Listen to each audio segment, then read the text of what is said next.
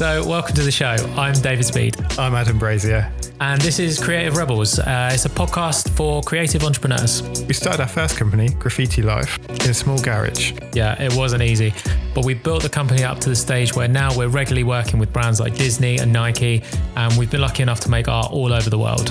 On this podcast, we interview successful creators. Their advice will enable you to take action and turn your passion into a career. There's literally been no better time in history to make a career from being creative. So many people are going to tell you that you can't do it, but we're here to tell you that you definitely can. Right, let's do a podcast.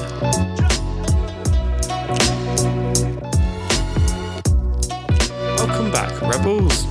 Hello, let's talk about age, Adam. That's a good thing to talk about. Yeah, it is, isn't it? Because age doesn't bloody matter, does it? It bloody doesn't. We've spoken about that before. Yeah. Um, the reason that, that I'm thinking that is because we had two emails this week. You can send your emails to connect at rebelscreate.com. Is that, is that the right address? That's the right one. Okay, yeah. great. Two emails this week where people have been kind of sharing their wins, and both listeners decided to tell us how old they were. One guy was 33 and one guy was 53. Um, you've not been in the inbox, have you? So this is all a surprise to you. Mm-hmm. Yeah. But both emails like decided to to mention their age because I, it kind of like I don't know. There, there must have been something there where they're like, "Oh, I've done this, and, I- and I'm 33," and then the other guy's thinking, "Oh, I've done this, but I'm even 55. at my age of 53." Yeah, I'm like- not this fresh out of uni young kid who's all into startups, like ready to kind of be crazy and go and start doing what he wants. and it just doesn't matter. Yeah. however old you are. I guess we never really had a, a target demographic in mind when we started the podcast. We never thought this is going to be for. Our demographic was just people who were wanting to start. It wasn't there was kind of no like age, gender, or anything like that involved. It's more trying to support people like us when we started our business. People who just like need a little push in the right direction or just need a bit of knowledge. Yeah, so one message we got was from a guy called Colin who goes under the moniker More Air. Uh, he's a music music producer, music creator, and who actually sent us some uh, some free music. So thank you very much for that, Colin. And he says in the message that he was kind of struggling with imposter syndrome and wondering if he was too old um, at 33.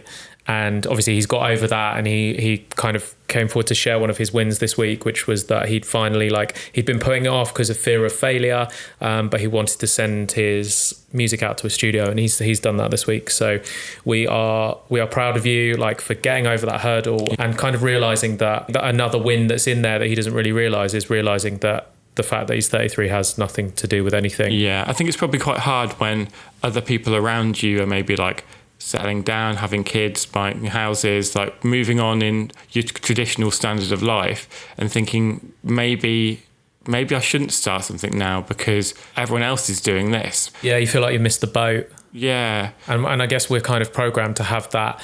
This is the way that things are done. Yeah. Yeah. If you've been friends with those people for like like 10, 15, 20 years, then they have a, a version of you. And then if, when you all of a sudden break from that, and especially if they're not brave enough to break from that, then that can get a bit weird because they're like, oh, you're not in the box that I put you in. And now all of a sudden you're doing something different and this is weird to me. It's something they don't understand because they're they've got their own path that they're following.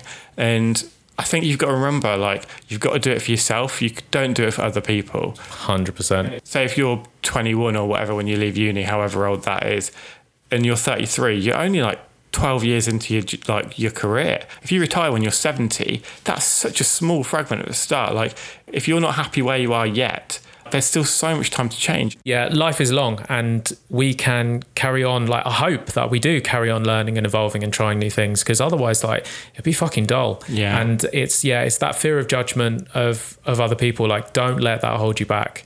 If you don't give a shit about how old you are, then no one else will. It's the only, you're only thinking that they're going to. So the other message was from Ahad Ra and he's uh, 53 and been working in the public sector for the last few decades. And like, I, it's so easy to get trapped in patterns. I think familiarity is is so comfortable, um, even if it's not the best for you. Yeah. Like even though you know that you're not happy, the familiarity just keeps you in this kind of blanket that you, and it's very hard to get out of that. Yeah, it it feels safe, doesn't it? It's like to anything outside of that is a risk, whereas where you are now is just completely safe.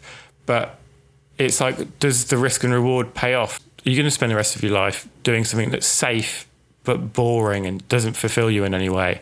Or are you going to actually take that risk and potentially do something that would make you happy every day? Yeah, you might fail, but like, Yeah. but unless you try, you'll never know. yeah, and the and the failures will lead you on to other things. Exactly. Um, it's it's like we've made a bunch of failures along the way, and that's why we're where we're at. Is because of those, because you learn from them and move yeah, on. absolutely. So many things that we've failed at that we can then go forward and be like, well, we won't do that again, or if we did this, we'd do it differently this time. And yeah, like fail. Failing's good. Yeah. So Ahad is um, getting into uh, digital collage and mixed media and using Skillshare to learn new skills that he wants to develop. And I love that. Like like someone in their fifties, like doing digital art. Yeah. Because you would think like, or maybe they go for like more traditional art, but um, like just embracing like what's here now and and learning modern technology. Because it's like if I look at my parents, like they they don't want to get involved with digital stuff. Yeah. They can't be bothered to learn it.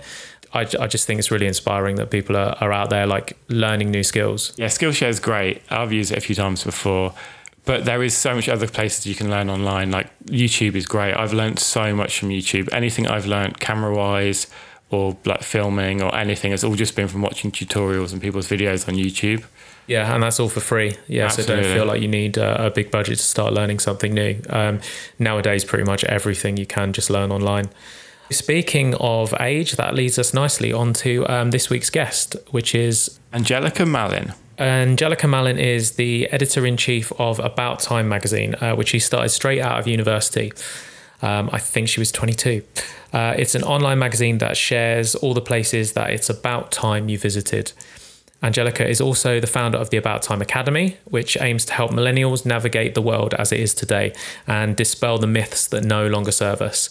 As part of this, she organises events, uh, which we talk about in the episode. Her latest event is the She Started It Festival, uh, which is coming up on the 14th of September 2019. In this episode, we talk about trial and error, breaking out of the office, and the reality of running a business.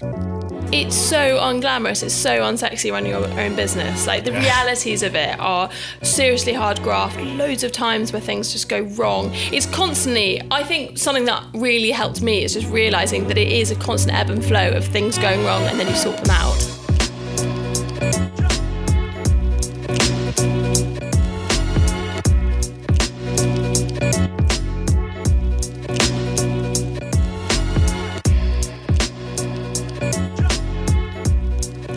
Angelica. Hi. Thanks for coming on our podcast. Thank you for having me.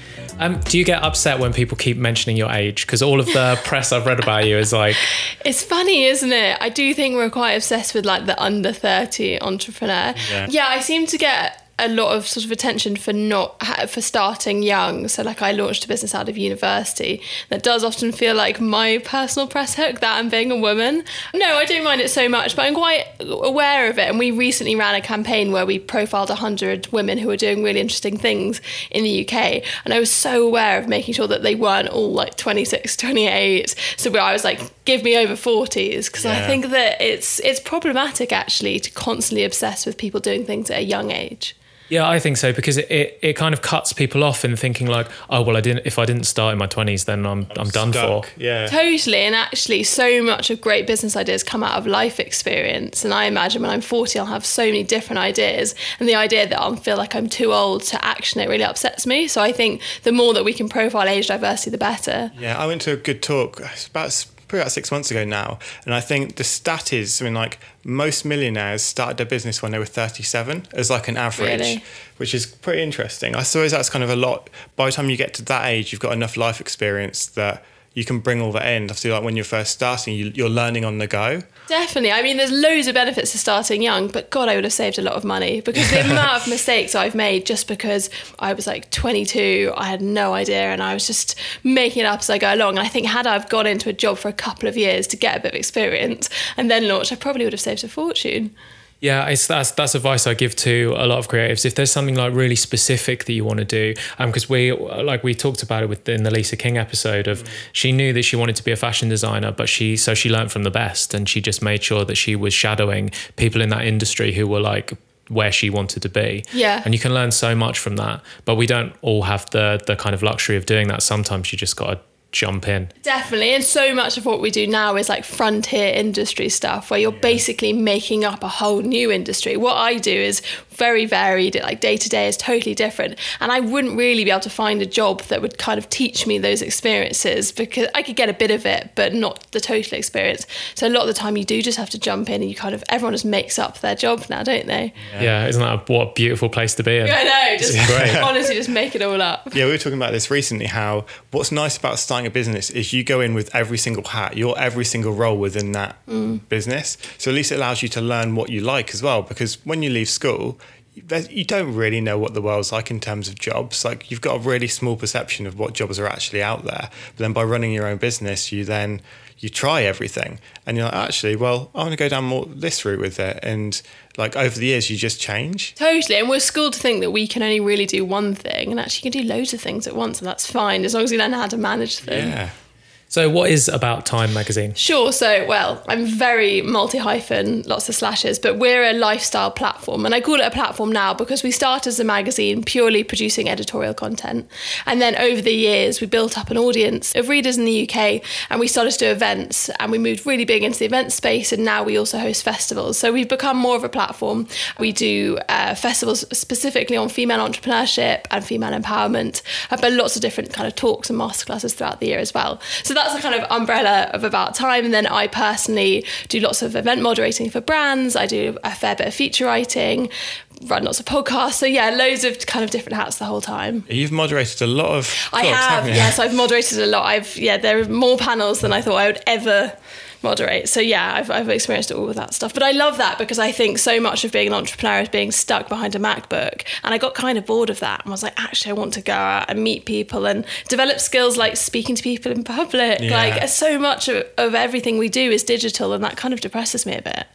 I actually find moderating harder than being on a panel. Totally. Is it yeah, because you have to be super focused. And what I've learned specifically about moderating and with doing podcasts as well is you can have your press your questions prepped, but actually the real art is listening. And that's Yeah. what all of us are really bad at now because we don't really listen. We're moving through the world so quickly. So yeah, I've I've learned that you actually have to listen to what people are saying, which is Yeah. which is really increasingly difficult. We found that with like hosting the podcast. I think when we first started, I was listening to a lot of other ones, and all of my favorite ones were when they got conversational, and it was like you're actually having a discussion rather mm. than some I've listened to. It's just like question, question, mm. question, question. It's almost like they're just going down a tick sheet. I feel like you don't get the best out of someone when you do that. Definitely, in a way, being prepared is like a safety blanket. And especially with event moderating, you have to throw that away a bit and be like, let's discuss, let's see where the energy is in this conversation.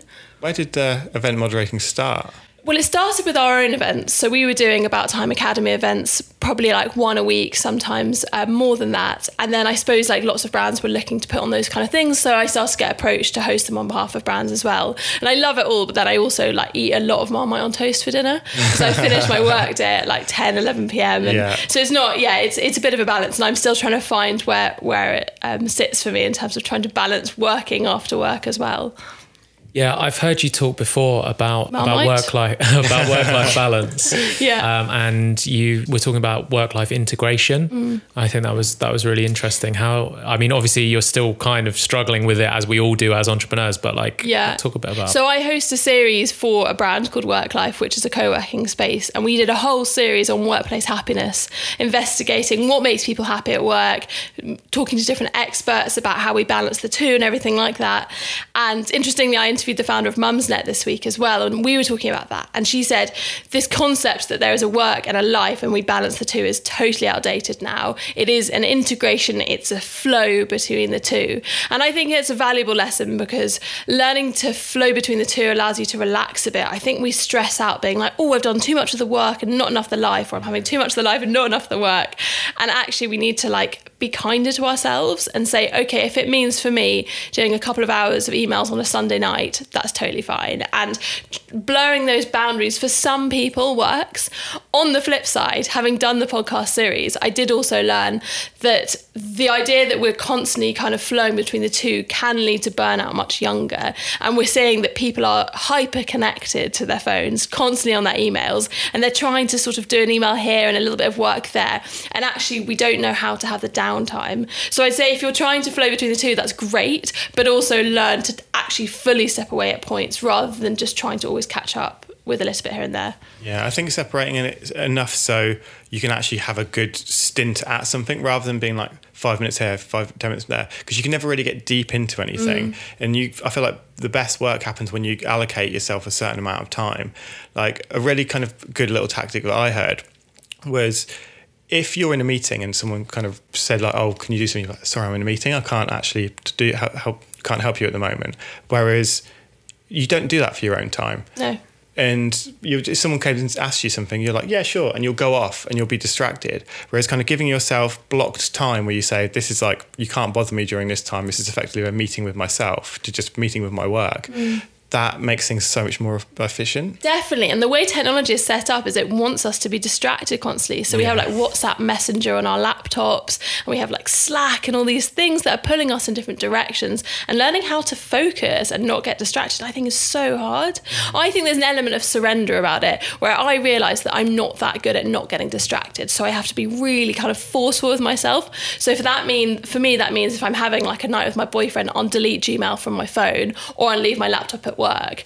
And I know that I don't have the power. So it's like Yeah. surrendering to technology to an extent rather than being like, oh, I'm probably going to be fine. I know I'm not. So you have to actually like take it off the phone, don't look at it. Sometimes on a Friday night, I'll delete it for the weekend. And that's the only way that I can kind of stop myself. yeah it's like if you want to stop eating junk food stop buying junk Well, food Well, exactly. yeah Delete the apps. Yeah, yeah, that's essentially. really good idea Yeah, we all know about my problem with ice cream. Yeah, like I've, uh, ice cream is my, my one weakness. I re- eat really healthy, but I, for some reason I would buy ice cream and then just be like, oh, I'll just have a little bit, and then you just like can't. the whole tub of Ben and Jerry's, and it's like I know that I have no self restraint with it, so I don't buy it now. Like the discipline starts in the supermarket because before I talk myself into it, I'd be like, oh well, that caramel cup does look really delicious. I'll get that and I'll just have a little bit, and I'll I'll be really disciplined when I get home with it. and it's like, no, you won't. You'll get home late from work because I apparently the later in the day when you try and make decisions, there's a thing called decision fatigue that I was learning about, where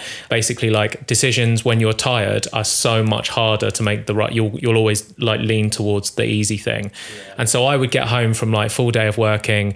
How like shall I cook dinner or shall I just bang on this Ben and Jerry's and I just start eating that. This podcast is not sponsored by Ben and Jerry's because I keep shouting them out, but they're the one I go to. And like, yeah, I had to be the discipline had to start earlier. I had to start in the shop. If I don't buy it, then I can't eat it. And Right, and it's the same technology. You're like, on open up Instagram, I'll just look for a second, and then an hour's passed, and you fall into some hole somewhere. And it's the same. We have to try and create these boundaries and not even enter into the space. I suppose it's become such a habit as well. And I think breaking that habit is the hard thing. I suppose that would be an interesting thing to try is be like, okay, well, I'm only going to use Instagram between this hour and this hour. And I'm not going to touch it for the rest of the mm. day because it's that checking that's just Well, they say that we pick our phones up a hundred times a day, and I think I've noticed even if I delete all the interesting fun apps on get rid of social media, on get rid of my email, I'll still pick it up, and it's like a physical tick more than Yeah. anything. So I find myself going on LinkedIn, and I'm like, I don't even like LinkedIn, but it's like I want to check something. Yeah. So yeah, that it is really difficult. I do that on the tube a lot. If I've got, because I haven't had games on my phone for years, because I realised that it was just a massive waste of my time just playing like Angry Birds for hours and hours, just like. I'm not getting anything from that. But sometimes I'll be on the train, and if I don't have like my, if I forget my headphones, so I like can't listen to an audiobook or something, I'll be like, what do I do now? Mm. And I'll just be on my phone and I've got no games and there's no apps that connect to the internet and I'm just on it, just moving around and nothing's happening. But it's just I feel like there's a need for But don't you think that's the problem? Because is, then yeah. we're like creatively stifled. And I've seen it in my business sometimes that you get so caught up in the doing and the checking and the replying that actually you don't create the space for yourself to actually think and vision and dream. And that's when the business stuff happens. Yeah. So, like going out without your phone and going for a walk for like an hour or two in like Hampstead Heath, you're going to get loads of ideas in a way that you just don't when you're constantly checking Instagram. I feel like I don't do it very often, but having a bath for me is just like Love a such bath. a great time to think mm. because your phone's not in there and you're just there. I generally hit to like turn the lights off, put a candle on, so it's really dark and it's just like you're only in your own head and you don't really. I don't ever really get that. Like, obviously, going to sleep at night. You're then tired, so you're kind of drifting off at the same time. And I don't want to be thinking of loads of things before I go to bed, otherwise, I just won't sleep because mm, I'll have an mm. idea and then I'll be like, oh, I kind of want to get up now and go and do this. So yeah, I guess using the time on the tube as it's a gift of of like okay now I can be alone I'm not in the bath but I'm on the tube I can be alone with my own thoughts and I can just zone out and be like brainstorming in, in your own in your It's own why I love flying so much because when you, d- I hate that they're bringing Wi-Fi onto flights because Yeah. I, lo- I used to love that space on a long haul flight where you're like, I have no obligation right now and I'm not connected. Yeah. And actually, often that was when I would get a notebook out and come up with some business ideas and stuff Yeah. like that. Gives you just that block of time and you know okay I'm I seven hours there's nothing I can do this is it Yeah, it's totally indulgent. You get a bit of me time. Love it. Yeah. Little curry ready meal.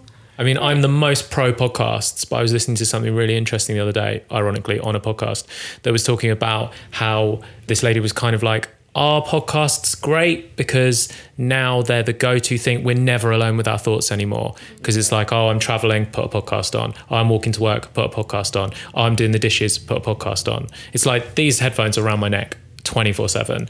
And if I'm in between doing whatever I'm doing, just click play on whatever podcast I'm halfway through and just carry on. Yeah. And I, there's probably something to be said for that. I mean, Yeah, I'm, giving your brain a rest at some point. Yeah. Because there's probably like I don't know the stat, but I'm sure there's only so much you can consume in a day, like in terms of learning. Mm. yeah, Yeah. Is there? And I don't I know. don't know, Yeah. but I just think brain, yeah, also just saturation point Yeah. where you stop your own thoughts because you're listening to so many people, you've got so many ideas in your ears Yeah. the whole time. Yeah, you just become a clone of someone else.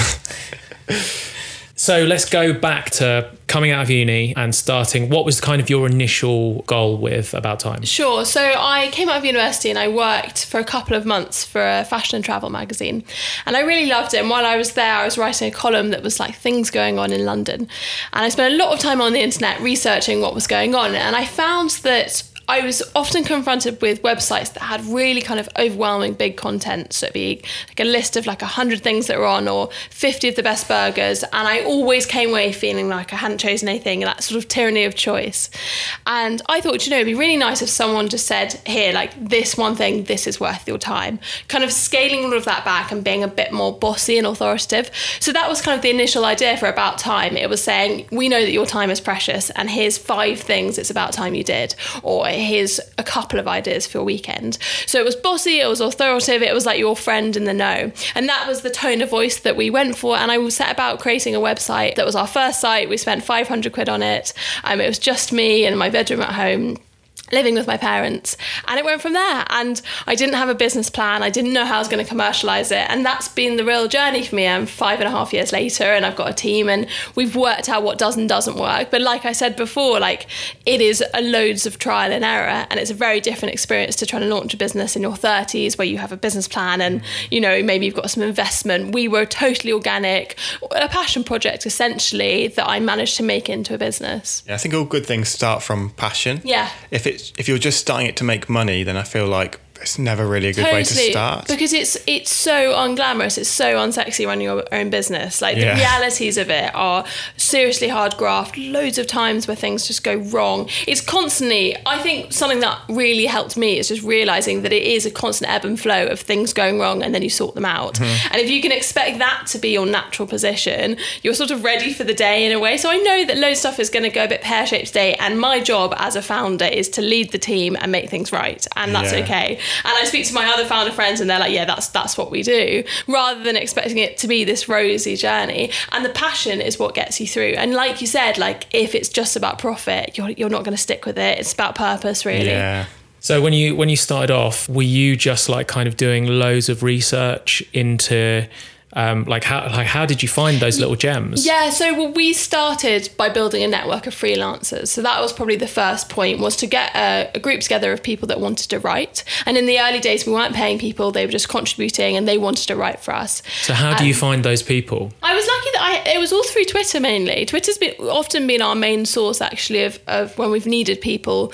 Um, Twitter's been an amazing tool for that. So it was through Twitter. I had friends from university who'd also studied English. I, I went to Bristol and studied English. So people that were looking to build a portfolio. So I suppose that was a good time in a way. And I started by building a network of freelancers and we launched the website with about 50 articles, which I think was quite important actually because I think it's a different position to like launching a blog where you've got three. We were kind of arriving and saying we're a, we're a magazine, we're a glossy affair. There's loads of stuff to go on and read. So when people went on the site, there was lots of stuff to get through, which is What- one of the pieces of advice I give people when they say about launching like an online site. How long did you take before launch to get set up? It was probably about five months, and I was also going out, and I suppose that kind of twenty-two-year-old energy where you just you don't really feel the fear. I was going out and meeting PR agencies, and I was saying, "This is what we're going to start, and this is what we're launching," and they were really generous, and they'd let us go try things, and they were kind of got behind it, which I think was really useful. Mm. So an- another thing I often say to people is to go out there and actually speak about what you're doing, and and you know get the confidence to say out loud to people, "This is what I'm planning." Yeah. Um, so we, we launched with that and we made money purely through advertising for the first few years. We'd work with brands on creating content for them, doing sponsored social media. And then uh, about three years ago, the events started. And then this year, we really kind of focused in on the events and, and really scaled up the amount of events we were doing. So getting those initial um, writers for you, the freelancers in in the beginning, is obviously like a key part. And I suppose was it ha- like because you're asking them to work for free, Yeah. And I guess it's just getting them like it's it's a it's a value exchange of you're going to be able to build your portfolio, and also we're and we're obviously going to have some content and. I guess we're both on the same mission.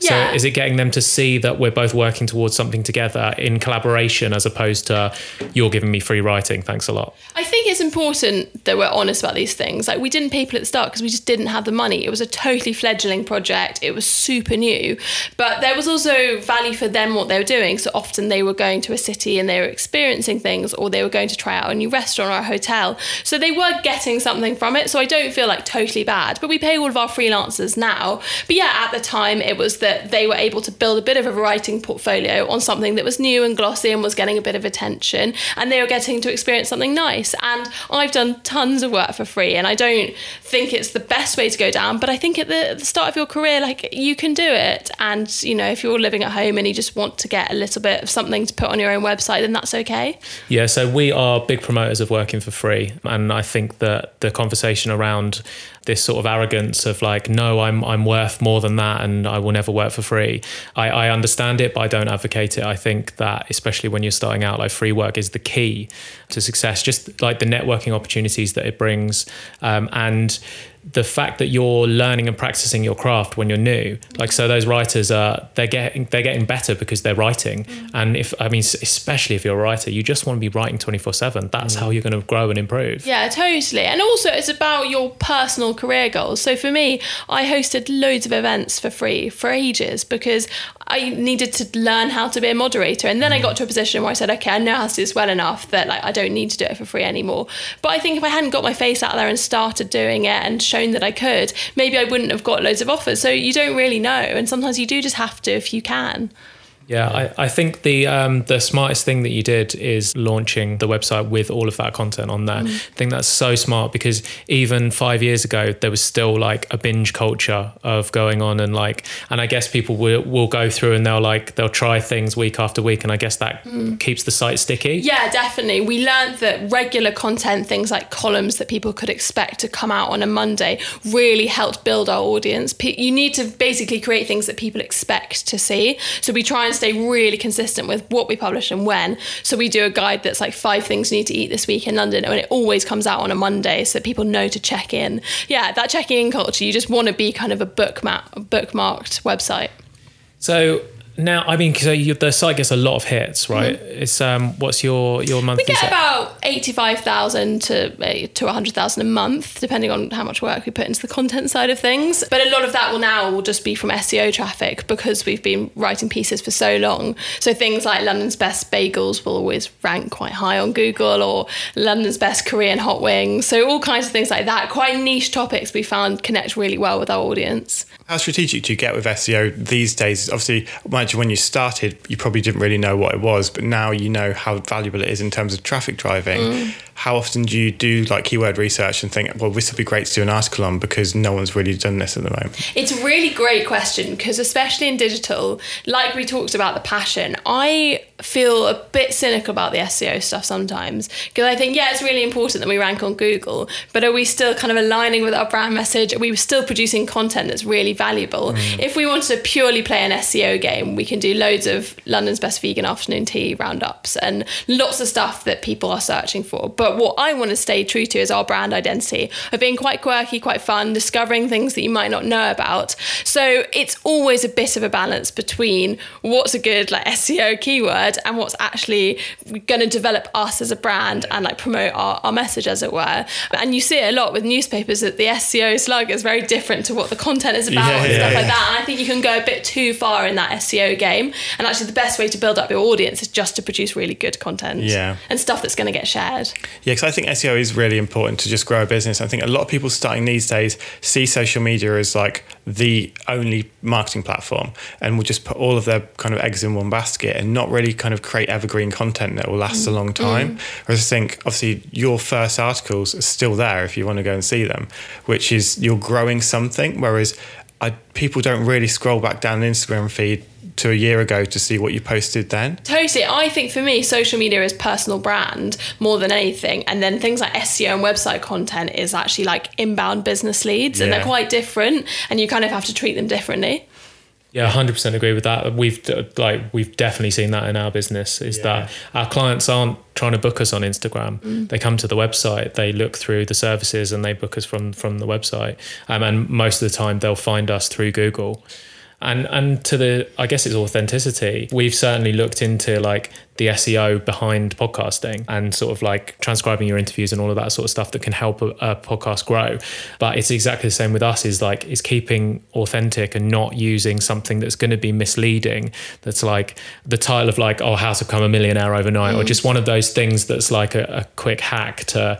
It's like that's not we don't want to build on that foundation because it's yeah. it's shaky ground. I think a lot of the content that does that basically survives off ad clicks and like yeah. ad views. So they'll get you onto the site they don't care what the content is about because as soon as you come like look at the page they've earned a pet like one to two cents or something and then you can go because it's like all of those spammy sites that come up with like this one strange thing that happens to Maureen in You'll Dakota. never believe what this celebrity yeah. looks like now. It's like you couldn't tell me any of the names of those websites because you're not going to go back no, to them. You, they've got no brand awareness yeah. to you. I think creating something authentic is usually slower and more sustainable. And you don't see that maybe overnight success stuff, but actually your brand has a bit more longevity yeah. because of it.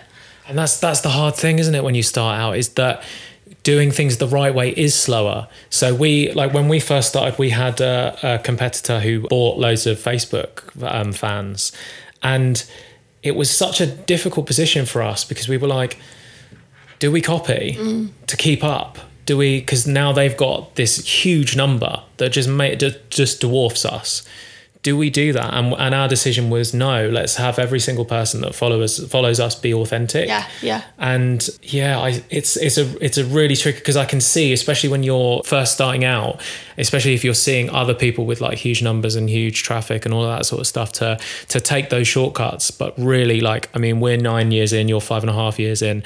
That long game mm. makes so much more sense. Definitely, mm. but it's also the trend now is I think towards smaller numbers that we're like more interested about micro influencers and small targeted followings who have actually engaged communities yeah. than like huge numbers. And I've seen it with the festivals that we run. We do a little bit of paid spend with some influencers, and the people we're working with have like 6,000 on Instagram, but they're like the perfect demographic and actually converts to ticket sales. Mm-hmm. So it's been a real learning curve that actually those really huge numbers don't mean an awful lot if it's a really wide range of people. Yeah. And having a, a, an engaged audience that's really passionate about what you do. It's like we've had guests on the podcast who've got like a much lower following that have done fantastic numbers because the people that follow them just want everything mm. that they're doing they'll they'll come and listen to the interview straight away mm. um, whereas we've had people with like huge audiences and they'll post about the podcast and we get like oh, we do okay and we trickle in and obviously we've got our our core base but you always get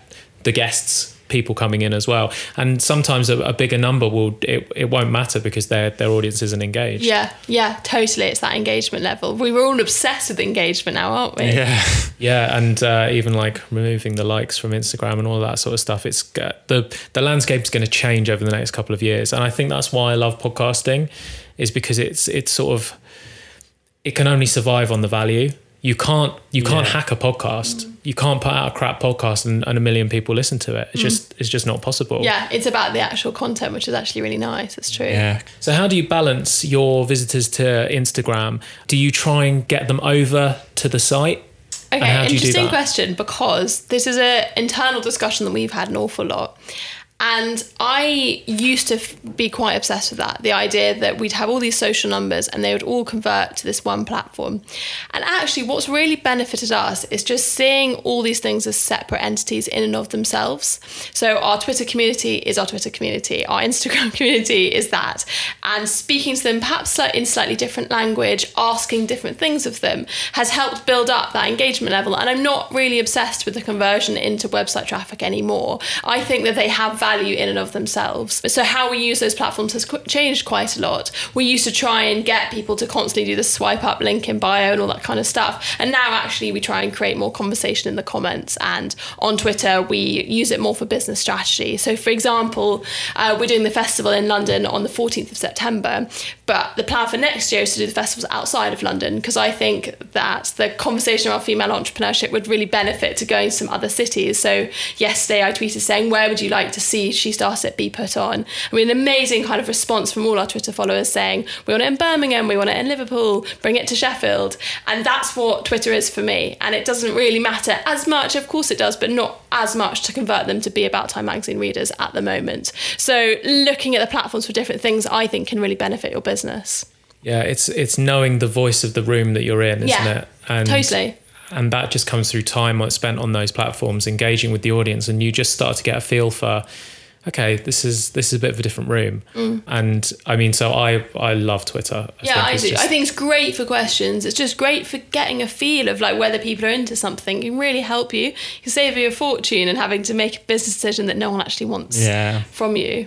Yeah, I, th- I think a question we get asked quite often is is what platforms should I have when I'm starting out my business? Like, should I have everything or should I just have one? And it's completely personal and it depends on your business. But I think that pretty much everyone could benefit from Twitter. Yeah, totally. And again, it's the thing we've talked about before of like you curate your own feed. You you put yourself like so. Don't follow people who are going to antagonize you on Twitter. Like, don't do it. As tempting as it is, like, stay away from because there's so much of the bullshit on there. But if you like, if you curate, follow amazing people who are doing amazing things. Like, it's such a source of inspiration every day when you go on there and see all the all the cool stuff that people are doing. Also, it's nice not to be like fighting an algorithm, you know? Like with Instagram, the whole thing is kind of stressful now and you don't really know how anything's going to do. There is something that's still quite organic about Twitter, which I think is really nice. Yeah, yeah. I'm finding that on LinkedIn at the moment as well. Posts are doing really well organically on Yeah. LinkedIn. Uh, yeah, LinkedIn's very good for that. I've also noticed that. They're not trying to stop you growing, which I think is nice. Yeah. I think what they're probably trying to do is go down, they've seen how successful the other platforms have been and thought, let's just open up the algorithm, be a bit more kind of fluent with it, let things reach out. Because then it's just like, well, people, of course, people are going to move over to it because your content can actually get seen. Whereas if you're being, if you feel like you're being blocked on all these other platforms, then it's only going to put you off. So also, like LinkedIn doesn't have a clear way of you paying to sponsor posts in the way that Instagram does. Yeah. So it's not really part of their business model in the same way to push you towards that avenue. Whereas Instagram wants you to stay small, so you don't have a choice but to throw cash at it Yeah. to grow more. Yeah, it's it's Facebook of, of seven years ago. I, I think there'll always there's always going to be that platform that comes along that realizes I'm going to get the maximum amount of users by allowing the content to flow freely. So I don't think people need to worry because everyone's really concerned about algorithms, and it's like as soon as people started freaking out about Instagram, along came LinkedIn. Mm. So I think there's always going to be something. There's always going to be a way of getting your message out. Something new, yeah. Yeah. I think it's the same with any kind of brand and any kind of product. It's like something will go so far one way and then there'll be a bit of a rebellion against it. And the people who don't like the problems that are happening with the bigger thing will move over. Yeah. It's like if you look at like the food and drinks market. It's like there's so many like alternatives to Coca Cola these days. I feel like every day I'm walking down the street in London and there's a new fizzy product being handed out that's like more healthy, less sugar, like all of these different things. And it's just like they're just responses to people getting fed up with something else. Mm, yeah. Mm, totally. So let's talk about the event side. How did that kind of first start? You, you put, were just putting on free events. No, we're putting on ticketed events for our readers. I could see that happening a lot with magazines and content platforms because of actually a lot, I think, to do with Instagram. There was a shift probably about two years ago. I noticed where, whereas brands used to come to us a lot to do kind of sponsored content and paid editorial, advertorial stuff, they were starting to go to Instagrammers because that was the new place. It was almost like magazines were the middleman, and why go to a middleman when you can go directly to the consumer via an influencer?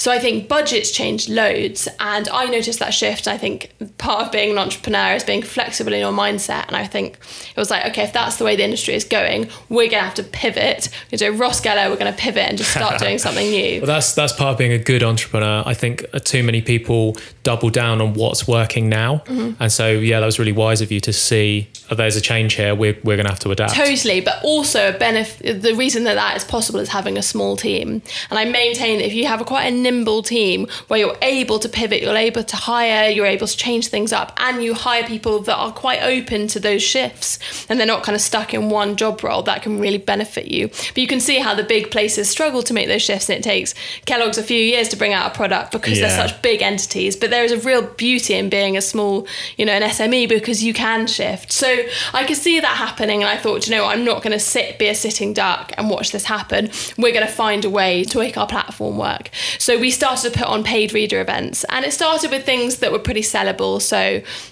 how to start a food business, um, how to make it in beauty. We did an event called Young, Wild, and Freelance, which was just to get freelancers together to have breakfast, and then we'd have a theme for the day. So the theme might be finance, and we'd get an accountant in, and he'd come talk to them about how to manage your finances as a freelancer. And those were the kind of events we were doing. And we started small, kind of doing one a month, just to see where the appetite was. I learnt loads about how to write a good Eventbrite and how to do a bit of sponsored stuff, so people, more people saw the page.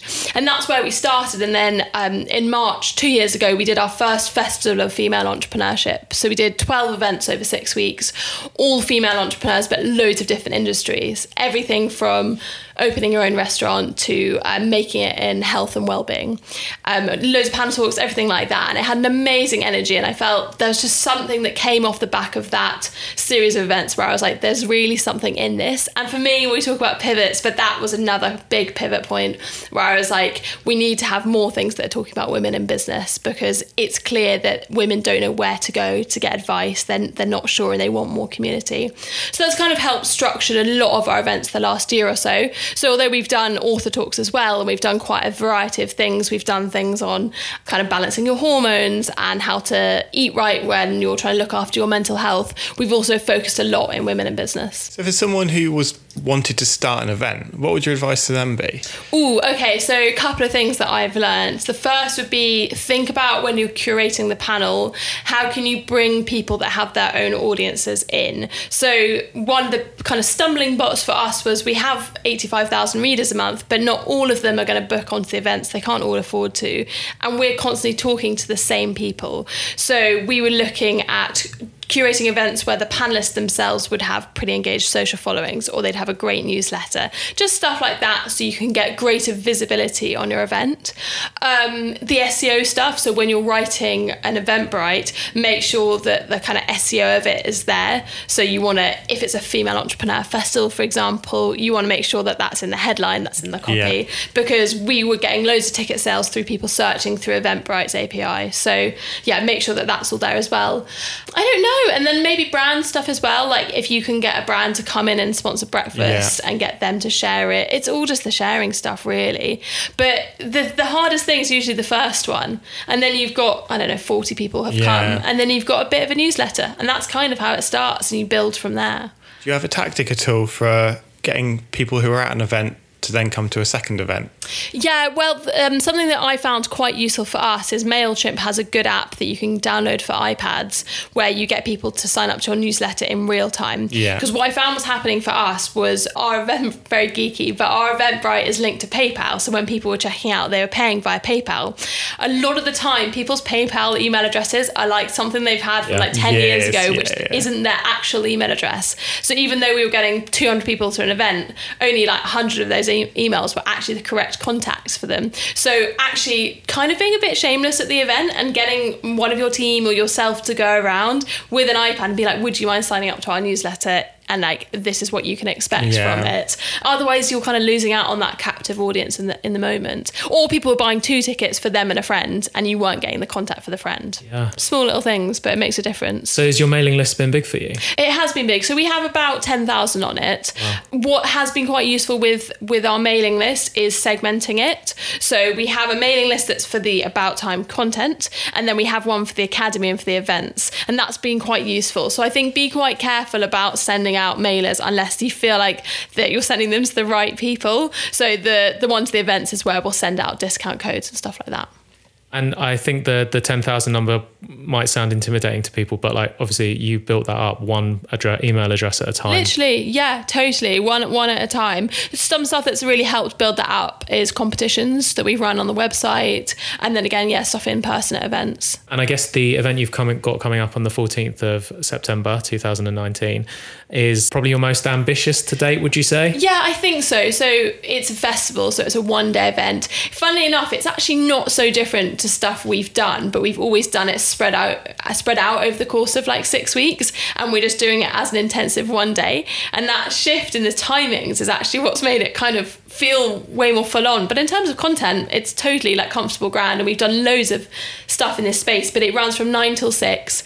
It's at Homegrown, which is a great private members club in Marylebone, and it's all about the future of work for women. So we've got talks on motherhood and careers. We've got talks on personal finance. We've got a keynote on investment. Something I was really keen on is I've noticed with a lot of these female festivals they can be a little bit fluffy in that we're talking a lot about health and well-being Yeah. and mindset and stuff like that but actually i think it's really important to talk about the less sexy stuff as well. Where there's a massive investment gap where we know that women aren't investing their money and we also know that female founded businesses aren't getting investment. So we've got a keynote from an amazing woman who's talking about that issue how we're going to solve it collectively. So some of the nitty gritty actually i think is important to change the dialogue and actually help to for the progression of women Yeah, the actual tactical advice that people are going to come away from it not just feeling motivated. So I think that's the trap is people go to an event and they feel really, really motivated because someone has there, there are tactics to stand on stage and get people to feel a certain emotion. And you can come away from that going, that talk was great. I feel really motivated. But but now what do I do? What's step one? Right, totally. So when we were curating it, we were like, yeah, we're going to do an event about self confidence and body image because that feels really rele- relevant. But we're also going to do a talk about personal finance and we're going to get a financial advisor on there. So yeah, I think you're right. I think people need to come away with some practical steps. Otherwise, you can have all the ideas in the world and all the energy, but if you can't actually work out how you start a business or how you save for a house, then it, you know you're not really got anything from the event.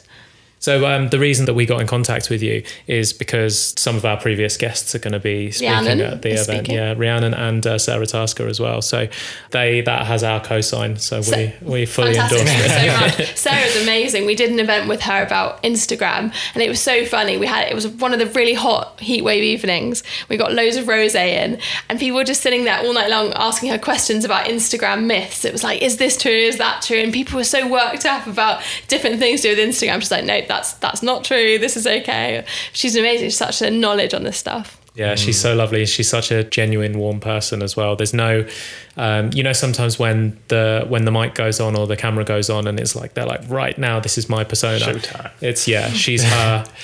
Like, and, well, I guess that's her thing, isn't it? Yeah. Hashtag authentic. So, exactly. She is yeah. totally hashtag authentic. She's very on brand. Oh, shout out to Sarah.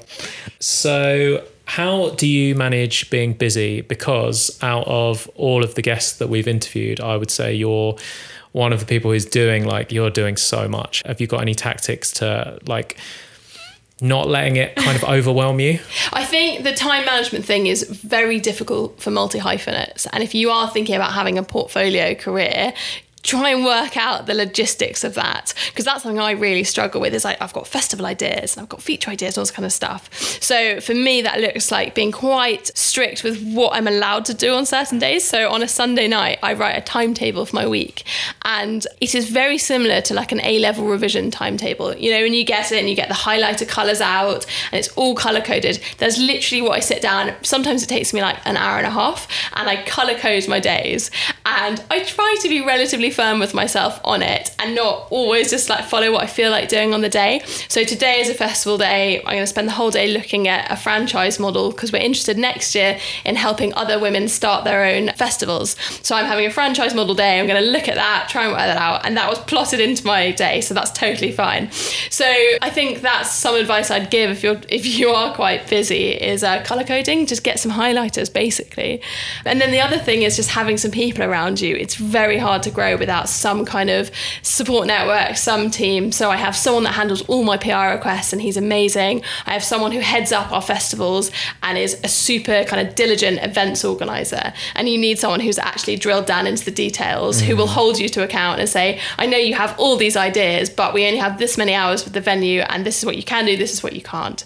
So trying just to hire when you can. And the hiring thing I found for a lot of entrepreneurs is the scariest bit. And there's a lot of uncertainty. When do you hire? How do you hire? And what I often say is if you don't feel like you're in a position to full time hire, just start with getting someone one day a week and just build from there. And you, yeah. you know, I think there's a bit of a misconception that if you have part time staff, they're not going to be as energized, they're not going to be super excited about your business. And it's just not true. I have loads of people that work for me one or two days a week, and that allows me to grow in a sustainable way where I know I can pay them, but also they're like really into it, and that's fine. And they've also got their own like multi hyphen dreams, and you're just part of their career trajectory. And that's increasingly like that's the modern way of working. So, you know, taking those first steps into employment, it doesn't have to be super scary. Yeah. yeah. and and you have to relieve the pressure on yourself at some point.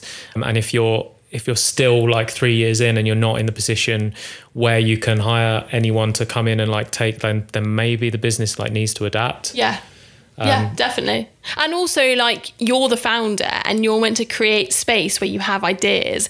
And if you spend your whole life working in your business, it just, it just doesn't happen. You don't grow. You need to actually create that space. And that space is often thanks to other people who come in and take some of those tasks off your hand.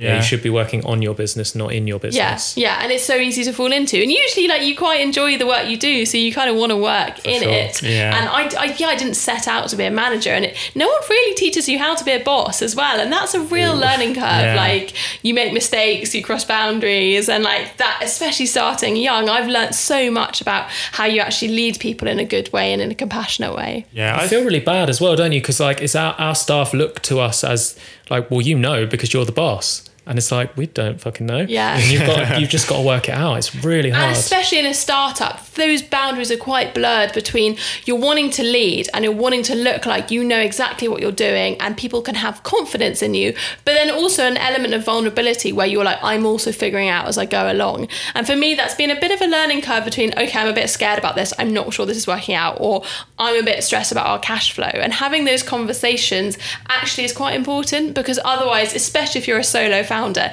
you can feel really alone in it. And so I've learned that you can let people in to an extent that you feel comfortable.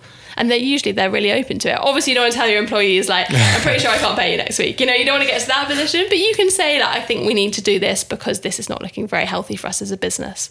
What tactics do you use to hire people in terms of like how do you know someone's right? Because obviously, at an interview, you only get so much of who they are. Yeah, no, I you just don't know a lot when you hire a lot of the time. I think a lot of it is gut, it's a connection, especially in a small business. You just want to get on with people pretty well. Mm. And I was told quite early on that you hire for culture, train for skill.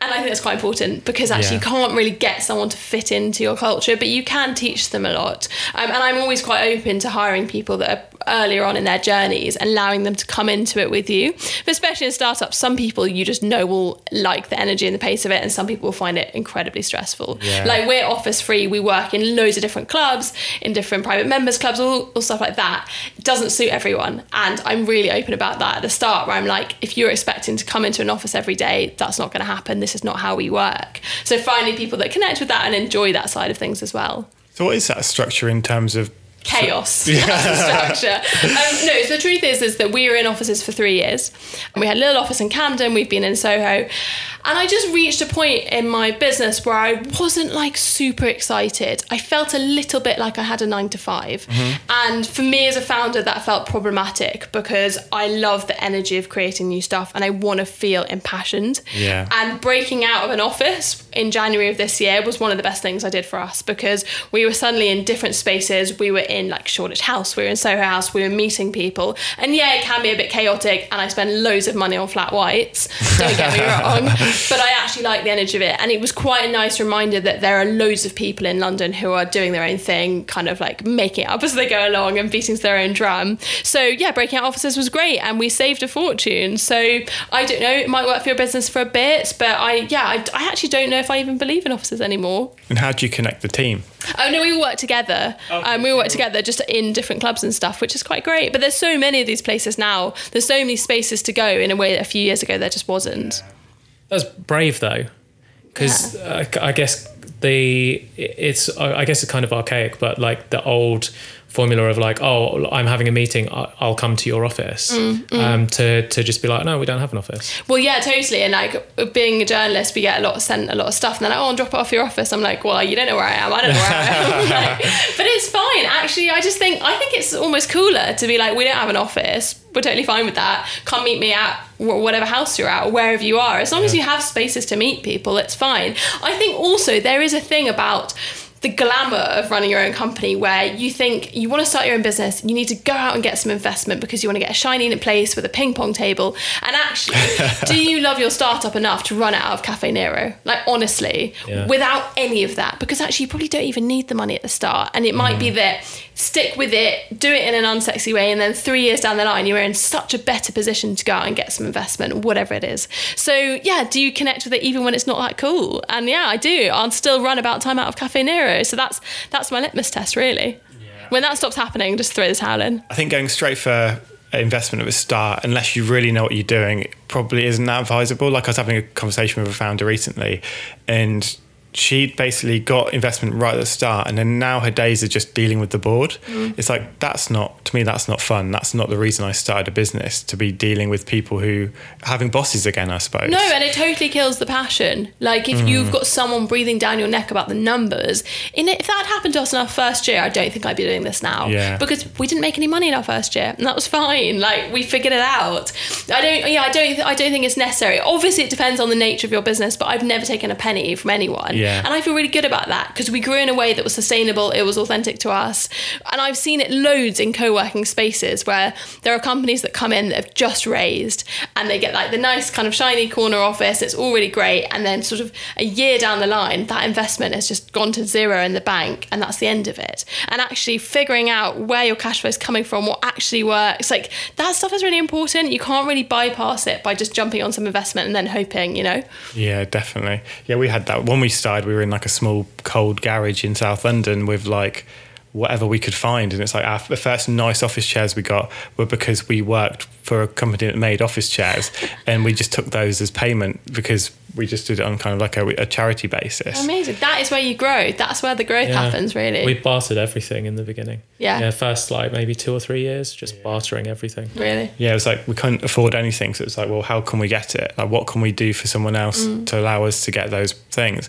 I think it makes you so much more resourceful at the end of the day. It's like when we moved into the space we're in now, like our business partner Yona did it on a complete shoestring because she was experienced in doing things on a mm. shoestring. Mm. Like we could have come in here and spent like 40 grand and pi absolutely pimped it out and it wouldn't look too dissimilar to what it does now but you just have like a few like brand name chairs and like that that money can be spent spent elsewhere like growing the business or kind of making staff happier Yeah, definitely. And you know, we talked about hiring, and I think that there is a slight problem with millennials and Gen Z that they expect a lot of perks, and the the kind of nature of the work that they want to do is a bit different. They think that they're going to get like free yoga classes at work and they're going to get all these like amazing perks and that stuff is almost distracting and actually it's like do you connect with the work itself Mm-hmm. and like you said having a quite stripped back setup i think actually kind of benefits a business because you bring people in who just want to work for you and they don't Yeah. see all of that stuff in the same way On Twitter, you put up your 10 things about being an entrepreneur list, um, which I thought was really great. And so my favorites from that are paying freelancers early or on time, yeah which I think is super important. If you can pay, like, please pay them, especially when, like, so we deal with a lot of companies who have like 90 day payment terms. And when you're So the little difficult. guy in the beginning, it's super hard. It's so difficult. Like, no, yeah, it's it's ridiculous. There was a point this year where we had twelve grand in overdue invoices. And you're like, if you, for a lot of people, that's the end of your business. It's Yeah. really mm. difficult because you haven't factored that into your cash flow. So if you're in a position to like paying before thirty days, I just think yeah, if you can, it just makes such a big difference. And it's like you get such a better experience with the people you work with. They respect you a lot more. It just feels the whole thing feels nice. Like it's really unpleasant chase people basically, and like putting a freelancer in that position is just like really bad. Yeah, and it takes it's like it's more time out of their day. They should then invoice you for the time they've spent chasing you. Mm. Yeah. I mean that can be that can And be I really know significant. from my side, having chased like publications I've written for, you've always got that weigh up between, oh, do I want to ruin the relationship, or like, sh- you know, am I being aggressive? And it's like actually, it shouldn't really be put on the individual to feel those things. It should just be part and parcel of working together. But I don't think that freelancers are respected in the same way as as full time staff are. Yeah, for sure. I've got a friend who actually will write emails from a different name. She'll just say, "Oh, this is Helen," and she can be really harsh and she can demand like a lot more than than you can as the freelancer, which I think is a nice little tactic. Mm. Yeah, and then on the other hand, on on like charging and stuff like that, I think a lot of people are quite uncomfortable with those positions of like saying how much money they want. And I know for me, having like someone that handles quite a lot of my fees on things makes me feel a bit better because I actually don't love like saying this is how much I charge for something. So if you can find someone who's willing to have those conversations, I don't know what it is about money. I think it's a slight Britishness thing, but we don't really love talking about it, do we? And we, we want to kind of escape those conversations a lot of the time. Yeah, absolutely. Another one you said is um, don't go for coffee if unless it's uh, unless you're going to get something from it. No, I said the opposite. It was go for coffee when you don't want anything from someone. Oh, okay. because I think that I was gonna I was gonna grill you on that. So okay, no, because I think we use people a bit too much professionally, and actually, some of my most useful contacts, as it were, are people that we I just stay in touch with when we don't need anything from each other, and then maybe further down the line, some our paths cross and we need each other professionally. But actually, like we talk a big game about networking, and actually, authentic networking is just like becoming friends with people. So, can you create more friends, and that will really like help grow your business and your career. Yeah. Oh god, I'm so glad you said that because I, I Were you, yeah. were you going about to give me a hard yeah, time? yeah, yeah, we was going to grill you because yeah, I, I think um, make friends before you need them is the yeah the absolute Yeah, key. That's funny Definitely. because I'm actually going for a coffee in an hour and a half with someone who I've not met who could become a new friend. There you go. Although that said, I get a lot of emails being like, "Can I just pick your brain over coffee?" And I'm like, "Ugh," Yeah. because I, I yeah, it's it's like free consultancy. So there's a level. There is a level. It depends what what they're trying to achieve. I think. Yeah, and I think it's like, for me, it's like if someone ever comes to you, there's probably less in it for you than there actually is for them. Yeah. Whereas if you're going to someone else to be like, oh, hey, let's go and have a coffee. And as soon as it's like pick your brains, and that's like a, I want to get something out of you. That's basically what pick your brains is. They're going to try and Yeah. extract something. Whereas if it's just go and meet because you I'll, want to I'll have a buy you coffee. It's like, well, thanks. Yeah, but it's like great. Yeah, I I'll can buy my own afford it. coffee. Thank you Yeah. very much. I know it's like you spend sort of six years or like ten years learning something, and then someone just thinks they can just buy you a latte and you'll just share all your secrets. I don't think that's fair. So you've got to know your boundaries a little bit. Yeah, I got contacted by someone on LinkedIn recently who said, I want you to mentor me. And I said, well, like maybe, but first, like, why? Have a clear why. I don't want them to just go, well, I, I don't know, because I think it might be useful. Like, like why? Like, what is it that I've achieved that you're trying to achieve? And the other thing that I said was go and listen to every single podcast I've done. And once you've done that, then message me back. Because firstly, I need to see that you're committed enough. And secondly, everything I'm going to tell you, I've probably said it on the podcast. Mm. So then I don't need to meet you and you can just listen to it on the podcast. Yeah, yeah. But yeah, I think it's a lot of people think that by having this this pick your brains conversation that they're going to find the magic pill that's going They to think that shortcut's going to come out of it, don't yeah, yeah. And really, all any of us are going to say during that is like, okay, I, if if you think you've they've got a good idea, we'll say, okay, you've got a good idea. Now what you're going to have to do is really work really hard. Yeah, do the work. Yeah, totally. You're going to have to tell a lot of people about it. You're going to have to learn about marketing and sales because whatever you do, if you're going to make a business from it, that's really important. And uh, yeah, just do the work. It's as simple as that, really. yeah, brains picked. Brains picked for free. You're welcome. There you go. What would be funny to do is record, like, get an old tape recorder and record that, and just everyone who sends it, just send them that. Yeah, with a with a little bit of instant coffee in there. Yeah. And the other one that I thought was really important was talking about scrappy jobs. Mm, yeah, I think when you start, so what I meant by that is when you start out as freelance or self employed, you're sort of tempted to take every work that comes your way because cash flow. Yeah. And actually, what I found for me was that I was taking on too much small stuff and my focus was a bit all over the place and I wasn't sort of dedicating enough time to one single project. So if you are able to kind of create meatier stuff, maybe that's like projects that run on for a few months or it's just bigger things and not just do like lots of scrappy here and there work. Yeah, because it's also about your own time and your own headspace. So but it's difficult, isn't it? You kind of want to do everything because you want to make as much money as possible, but it's not always about that. It's exactly the same for us. And there is that kind of scarcity mindset of, I better take this because if I don't, there might be no other jobs. And actually, what we found is that, yes, you could do 10 jobs for a thousand pounds each, or you could spend the same amount of time just working on one job for 10K. And like, you'll probably spend less time on the one job than you would on the 10 individual jobs. And sometimes it is worth pursuing those bigger projects. So actively going out and trying to trying to find like having in your mind what a bigger project would look like and then going to a, a client that you could deliver that for mm. and presenting it and working on that and getting those deals signed rather than just like reacting to every little thing that comes to you Yeah, definitely. I think it's a bit about manifesting, isn't it? It's like if you don't create the space for those bigger things to come in, then they won't. So if you're constantly filling your time in your diary with small bits, like it never really happens. So for me, it was like turning down jobs that weren't particularly well paid just to create space, like physically, that other stuff could come in. Yeah. And I think doing stuff off your own back as well. So if you haven't got a client that's going to give you that project, creating it yourself, it's like with your festival, like that's a perfect case study for if a brand ever wanted to come along and put on a, a huge event, which you're going to get so much more budget for than you would if it was just like a, a little evening networking event. Whereas if you've only put on little ne- mm. evening network events, by putting on the festival, you now have a festival as a case study that that potentially could grow into like who knows what it could grow into. Yeah, definitely. I think so often, like, we just have these tools at our disposal. If you have big dreams or whatever, like, you pretty much have like a platform through Instagram to sell it, and you have like all these different ways to make things happen. Mm. And we often like to sit and wait for that stuff to happen. And like, actually, if you just go out and create it for yourself, like, you're in a better position, you have ownership over it. That's like really powerful and it's really exciting. So your art director is uh, Susie Marlin. How did you meet her? Yeah, that's my mum. Classic. So my, there is literally not a family member apart from maybe my granny who's 93 who isn't involved in About Time. My uncle is like our travel editor. He like goes over, over the world, like going to hotels and doing press trips and stuff like that. My mum does loads of art, art content. My brother gets involved. It's a real family business these So days. cool. You gotta rope, you gotta rope them in where you can. Um, yeah, my mum's an amazing portrait painter, um, and she's done like bits and bobs for us as well.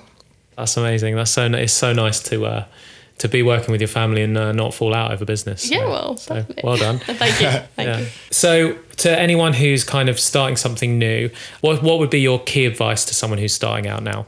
I think understanding a bit of a niche and a bit of an identity for something that is different to other things on the market. That would be my first point of call is how can you make it a bit different and how can it stand out?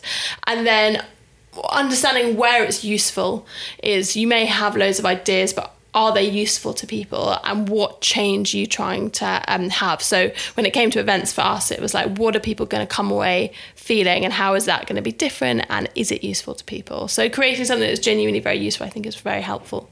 Yeah, definitely. And I mean, you can you can do a take on an existing thing. It doesn't have to be like this completely new thing that no one's ever seen before. yeah no It's like at all. before about time there were there were listing sites. Loads of stuff, loads of stuff. It might just be that you're bringing it to a new audience. It might be a younger audience, it might be a different audience, but that that can be your point of difference. It can be the, the kind of people that you try to attract. A good friend of mine, Pippa Murray, runs Pip & Nut, the nut butter, and she says this a lot. She was like, there are loads of peanut butter brands, but we were just bringing in a different demographic, like younger, cooler millennials, people on Instagram who wanted to take photos of their nut butter, like on their porridge, and she just brought in a different audience, and the supermarkets really liked that. So she didn't totally reinvent the wheel. She just kind of freshened up a category. Yeah, definitely. And I think that's key. So, one thing that I think you've done that's really cool with the festival is that you're paying all of your speakers the same amount. We why, are, Why yeah. did that decision come about? So that decision came about. Firstly, it felt important to pay people. So that was the first point of call, which actually, with something of that size, is actually relatively difficult. We've got we've got 41 people involved. Um, we wanted to pay everyone because I think it's about female empowerment. It's on a Saturday. We felt like it was an important part of the the mission was to uh, let people be paid. And then with paying everyone the same, I think that was just in an interest of fairness. Like I've done quite a lot of events recently where I've been on a panel and then afterwards I've got chatting to the people on the panel and we've worked out that everyone's been paid something different because we've all negotiated differently. And it's a bit of an icky feeling and I don't think it reflects very well on the organisers. Mm. And I've seen it kind of pulled out on Twitter and something I'm really hyper aware of is being quite like a public person with like a, a largish following online. I get really nervous about getting called out on social media and it's happened to me quite a lot with stuff like we live in quite a new age with these things where emails are screenshotted and put online and things can kind of kick off quite quickly. And I didn't just just wanted to avoid anything like that happening. So we were very clear cut like everyone has paid the same amount. We haven't negotiated with anyone. They can either get involved or they can't basically. I guess it goes to what you were talking about earlier of these conversations about money, and we are starting to open up a little bit more. And before these organisers could pay the the person who they in their eyes had the most value, give them the most, and and sort of screw everyone else over, and they're not realizing that we are starting to have these conversations, and people do talk, and they will meet up after the event and say, oh, actually, how much did you get for this? Because I did it for free. Yeah. and yeah, and there's that, that's happening, and I think is reflecting really bad on the organisers who are. Definitely, and especially with the female empowerment stuff, like a lot of brands are playing paying lip service to female empowerment because women are kind of in fashion at the moment, and actually, like you shouldn't be doing an event about empowerment if you can't afford to pay people. You're not going to fucking Yeah. empower them. no, exactly. It's not. I'm not going to feel empowered, and I don't really need the exposure anymore. So yeah, no, just pay people. It doesn't need to be a lot, but a bit. It's their time, you know. Yeah, for sure. Well, amazing. Look, really looking forward to uh, seeing what you do and, Thank and you. where you Thanks go for with having everything. me. No, you're welcome. How can people find you online? Sure. So I'm at Jelly Malin. Everyone calls me Jelly. At Jelly Malin on Twitter, and we're at About Time Mag, and it's abouttimemagazine.co.uk. And where can people find out about the event? There you can find it on Eventbrite. It's called She Started It. So She Started It Live. It's on Eventbrite, and it's also on AboutTimeAcademy.com. Thanks, Ad. Cheers. Thanks. uh, Thank you. Cheers. Thanks for listening. We're trying to help a lot of people with this show, so we need your help to grow the community and spread our message. If you know someone who'd benefit from hearing what we talked about today, or they just need a little nudge in the right direction, pass this podcast on to them. If you want to hear more, then subscribe to us on iTunes. And if we helped you with anything, we'll really love you forever if you can leave us an iTunes review. It makes a huge difference. See ya.